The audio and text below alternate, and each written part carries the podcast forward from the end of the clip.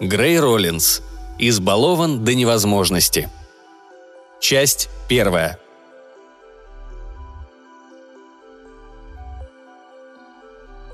Я уже поднялся по лестнице почти на самый верх, и тут зазвонил телефон.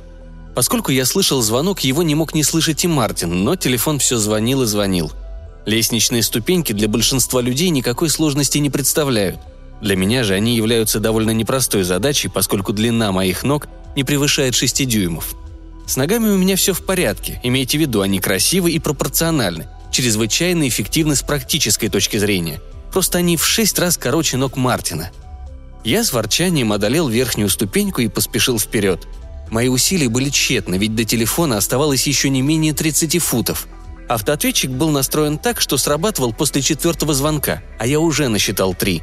Я услышал щелчок автоответчика, когда находился еще в 10 футах от двери – Голос Мартина на пленке автоответчика произнес, что ответить на звонок он в данный момент не может, но с удовольствием обсудит интересующий вас вопрос, если вы оставите после гудка имя и номер телефона.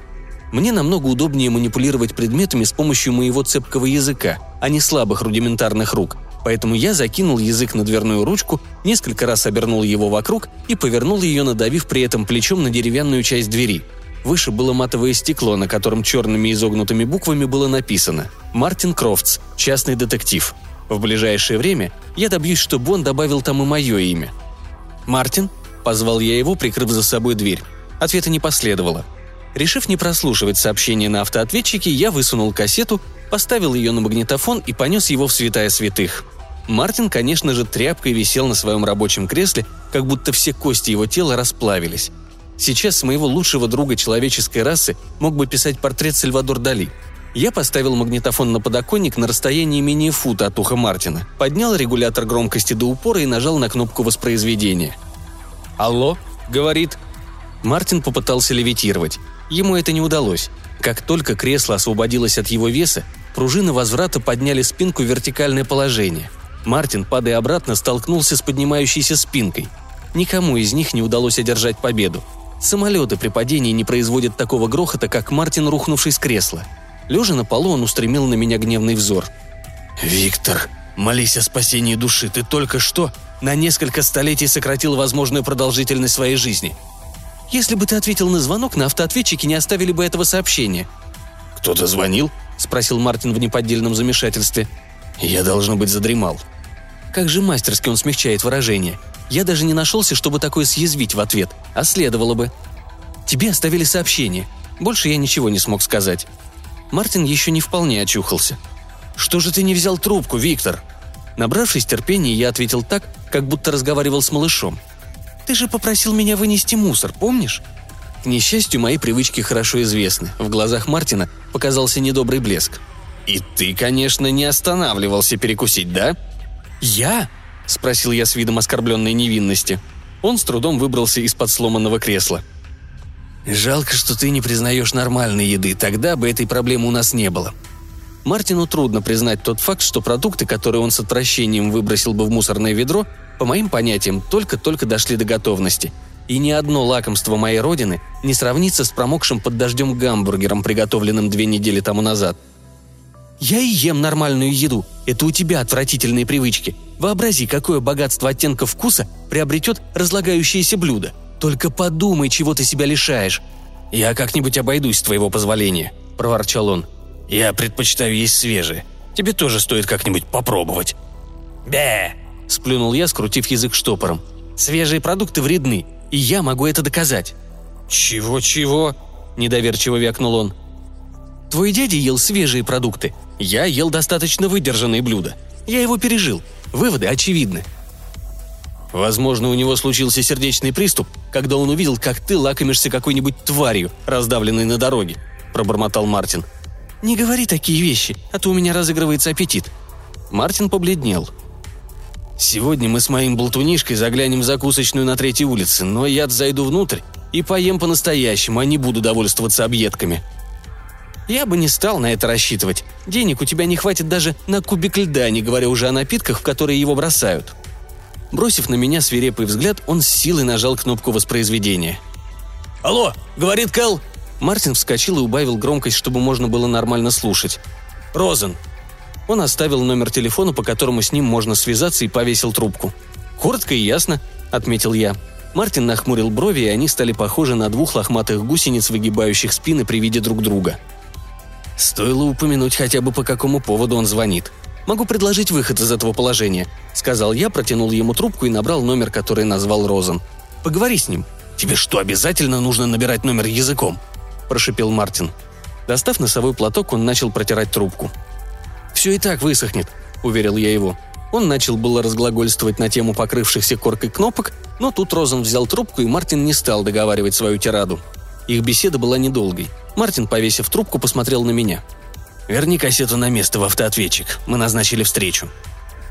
Кэл Розен жил в центре в фешенебельном многоэтажном здании, где все до мелочей дышало роскошью. И лишь парковочных мест для машин посетителей здесь было мало. В конце концов, Мартину удалось припарковаться только через четыре дома оттуда – Высвободив меня из-под ремня безопасности, он осторожно поставил меня на землю, а потом с целеустремленным видом зашагал по тротуару, стремясь поскорее оставить позади ржавое корыто, на котором приехал. Кто-нибудь на его месте купил бы новую машину, но ему было приятнее ненавидеть уже имеющуюся. Я посмотрел на его удаляющуюся спину, на незакрытую дверцу автомобиля, снова на спину Мартина. В полголоса бормоча проклятия я прислонился к дверце и толкнул ее. Она не шевельнулась. Я снова навалился на нее. Петли взвизгнули от возмущения, а затем, страдальчески застонав, уступили. Дверь захлопнулась. А я упал лицом прямо на тротуар. В мою сторону шла толстуха с чихуахуа на поводке. Я лежал на земле, поэтому мой глаз, а он у меня один, оказался примерно на высоте глаз собаки. Она уставилась на меня, и я свирепо смотрел на нее. Реакция чихуахуа на любые стимулы одинакова во всех ситуациях, так что собачка начала нервно приплясывать по кругу и лаять. Ее визгливый лай и сам по себе действовал на нервы. Смотреть же, как такое существо устраивает перед тобой боевой танец, было оскорбительно, а я и так пострадал при падении. С огромным трудом я поднялся на ноги. Это привело проклятую тварь в выступление. Она постукивала когтями и скребла ими о бетон. Я пожелал ей тут же умереть от внезапного приступа, но исполниться моему желанию было не суждено. Женщина готова была предоставить почти всю ширину тротуара в мое распоряжение. А вот у Чихуахуа было на этот счет свое мнение – она дернулась изо всех сил и вырвала поводок из рук хозяйки. Однажды мы с Мартином разыскивали похищенную картину по заказу Оуэна Кента, и нам пришлось иметь дело с исключительно свирепым сторожевым псом породы Ротвейлер. От его лая присмирела бы сама собака Баскервилей. Я набрал побольше воздуха в легкие и воспроизвел лай того пса. Иногда оказывается очень кстати, что речевым органом у меня служит мембрана типа барабанной перепонки. Чихуахуа, издав перепуганный вопль, бессильно рухнула на тротуар – под задней частью собачки тут же начала образовываться лужа желтой жидкости. «Ой, Максимилиан!» – закричала женщина, заламывая свои рыхлые руки. Потом она сердито повернулась ко мне. «Что вы себе позволяете?» «Я просто добиваюсь соблюдения закона, запрещающего выпускать непривязанных собак, мадам», — ответил я и пошел догонять Мартина, оставив даму решать, как помочь своей жалкой злобной твари. «Ты пошел в обход, чтобы полюбоваться окрестностями?» шутливо спросил Мартин, когда я, тяжело дыша, наконец оказался у него за спиной. «Ты лысый павиан-переросток!» – рявкнул я. «Ты не закрыл дверь автомобиля, и мне удалось ее захлопнуть, лишь позвав на помощь трех мужчин и одну барышню, на которой было чрезвычайно мало одежды. Я пнул его в щиколотку. Выше ударить его ногой мне не так-то просто. «Подними меня, чудовище! Я совсем стер ноги, пока тебя догонял!» Он наклонил голову, будто оценивая правдоподобность моего утверждения. «Ага, осталось всего шесть дюймов. Заставь я тебя дойти до дома Розана на своих двоих, так у тебя останутся культи размером с мой большой палец, и тебе будет по делам. Я видел, как ты запугивал ту чихуахуа». «Запугивал? Да она на меня бросилась! Я до нее и пальцем не дотронулся!» «Ты, возможно, нанес бедному животному неизлечимую психологическую травму. Я вынужден требовать, чтобы ты вернулся и извинился. Хватит приставать ко мне, урод двуглазый. Я тебя ни разу пальцем не тронул», вот он и договорился до того, что я оказался в подстроенной им логической ловушке. Мартин редко бывает таким коварным. Злясь, что ему удалось меня перехитрить, я зашагал вперед, решив дойти самостоятельно. Пусть от моих ног и правда останутся культи длиной с его большой палец. Не прошел я и десяти шагов, как он подхватил меня под мышку, будто продолговатый мяч для американского футбола. Я начал было возмущаться, отстаивая собственные достоинства, но тут же перестал – по крайней мере, на руках у Мартина я в безопасности, и всяким психованным чихуахуа до меня не добраться. Шаги у Мартина длиннее, чем у меня, так что вскоре мы были уже у дома Розана. Покачиваясь туда-сюда, я успел глянуть на швейцара. Он прикоснулся пальцами к краю фуражки, а на лице его выразилось недоумение. «Доброе утро, капитан», когда Мартин проносил меня мимо стеклянной двери, я зацепился ногой за металлическую ручку, и колено громко хрустнуло. Мартин, ничего не заметив, поставил меня на пол перед стойкой службы безопасности и стал диктовать дежурному свое имя и фамилию. На ногу было не опереться, и я тут же начал заваливаться. Чтобы не упасть, мне оставалось только ухватиться за ногу Мартина. Если люди в таких ситуациях чаще всего прибегают к гласным, то моя раса обычно издает звук, похожий на жужжание. Когда я испустил приглушенное «Уз», Дежурный службы безопасности посмотрел вниз, увидел мой язык, обхвативший голень Мартина, и побледнел. «Это что, змея?» – спросил он с ужасом. Мартин наконец заметил, что я совсем накренился на правый бор. Он наклонился и удержал меня за мою конусообразную голову. «Что случилось, Виктор?» Не переставая жужжать от боли, я произнес. «Похоже, я сломал ногу». Мартин поднял меня и положил на согнутую руку, будто младенца. Охранник покосился на нас, а Мартин стал осматривать мою ногу, которая уже начинала оттекать. Он щупал ее и тыкал пальцем, сгибал и поворачивал, а я в полголоса гудел и жужжал. Нежному обращению он мог бы еще поучиться, а вот тщательность у него хоть отбавляй. «Ты просто ушибся». «Кость в дребезги», — уверял я его. Он продолжил осмотр. Заставив меня издать от боли несколько разных шумов, он заявил. «Мне так не кажется, мой маленький друг». Нахмурившись, он спросил меня. «Как же ты умудрился повредить ногу?» Мартин человек не злой, он просто небрежен. Поэтому я не стал ругать его за то, что он недостаточно широко открыл дверь. «Я зацепился за дверь», – лаконично ответил я и сказал, обращаясь к охраннику. «У нас назначена встреча с Кэллом Розаном». Сотрудник службы безопасности посмотрел сначала на меня, потом на какой-то предмет у себя на столе, а потом поднял взгляд на Мартина, как будто это он, а не я с ним заговорил. «Да, у меня здесь записано», он недавно звонил на вахту и сообщил об этом. Поднимайтесь к нему». Войдя в лифт, Мартин спросил. «Ты можешь стоять?» «Я бы предпочел этого не делать. Нога очень болит». На сороковом этаже двери с шипением открылись, и мы увидели холл, в котором пол покрывал толстый ковер, а обои чересчур пестрели. «Фи!» – сказал я. Я, конечно, смотрю на все это из горизонтального положения, но, похоже, дизайнера, который занимался этим интерьером, нужно утопить или четвертовать. «Я и стоя готов сказать то же самое», — уверил меня Мартин.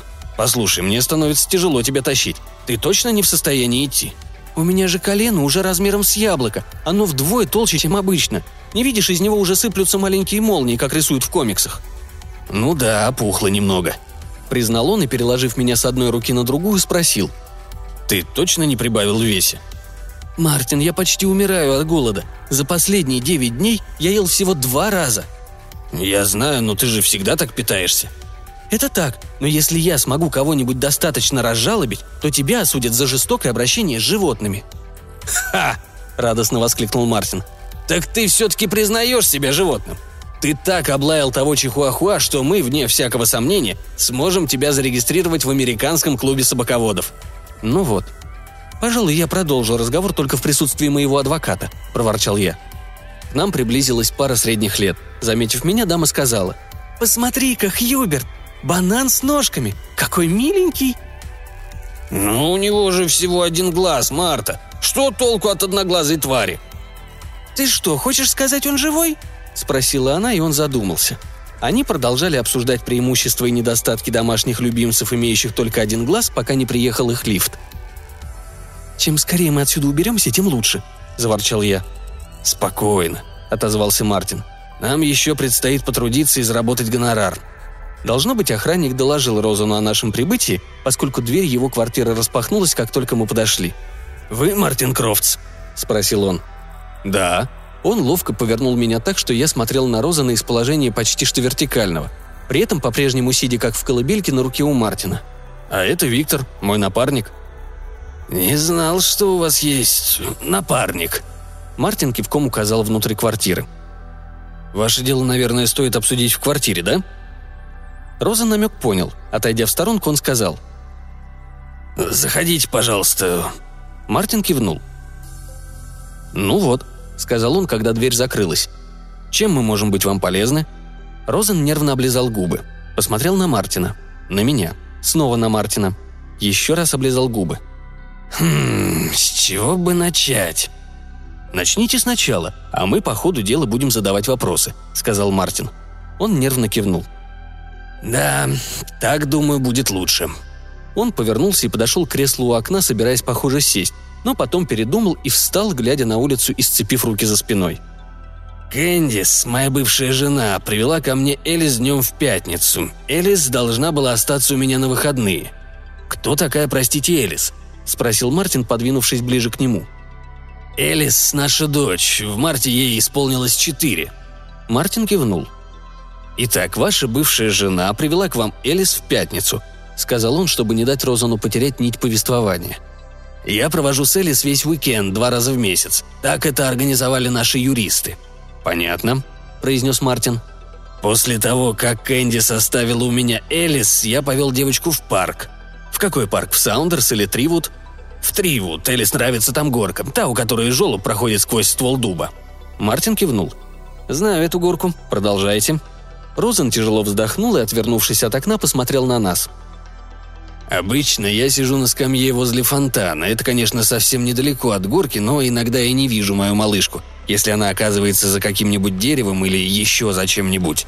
Она такая подвижная, что обычно через минуту-две снова попадается на глаза. Спустя какое-то время я забеспокоился. Я походил туда-сюда, но так и не нашел Элис. Ее похитили. Мартин нахмурился. Обычно ребенок отыскивается у другого родителя, особенно в таких случаях, как ваш – в субботу я получил записку с требованием выкупа. Говорил он так, будто это составляло предмет его гордости. «Можно посмотреть?» – попросил я. Розен посмотрел в пол. Ее забрала полиция. Что там было написано? «Пятьсот тысяч долларов мелкими купюрами.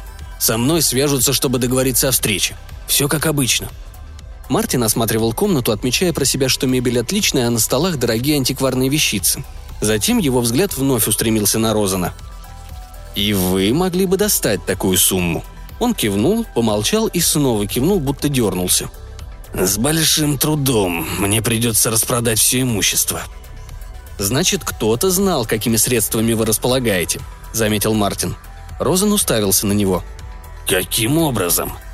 Судя по тому, что вы рассказали, они достаточно хорошо представляли, сколько денег вы сможете собрать в случае крайней необходимости. «Я... я об этом не подумал.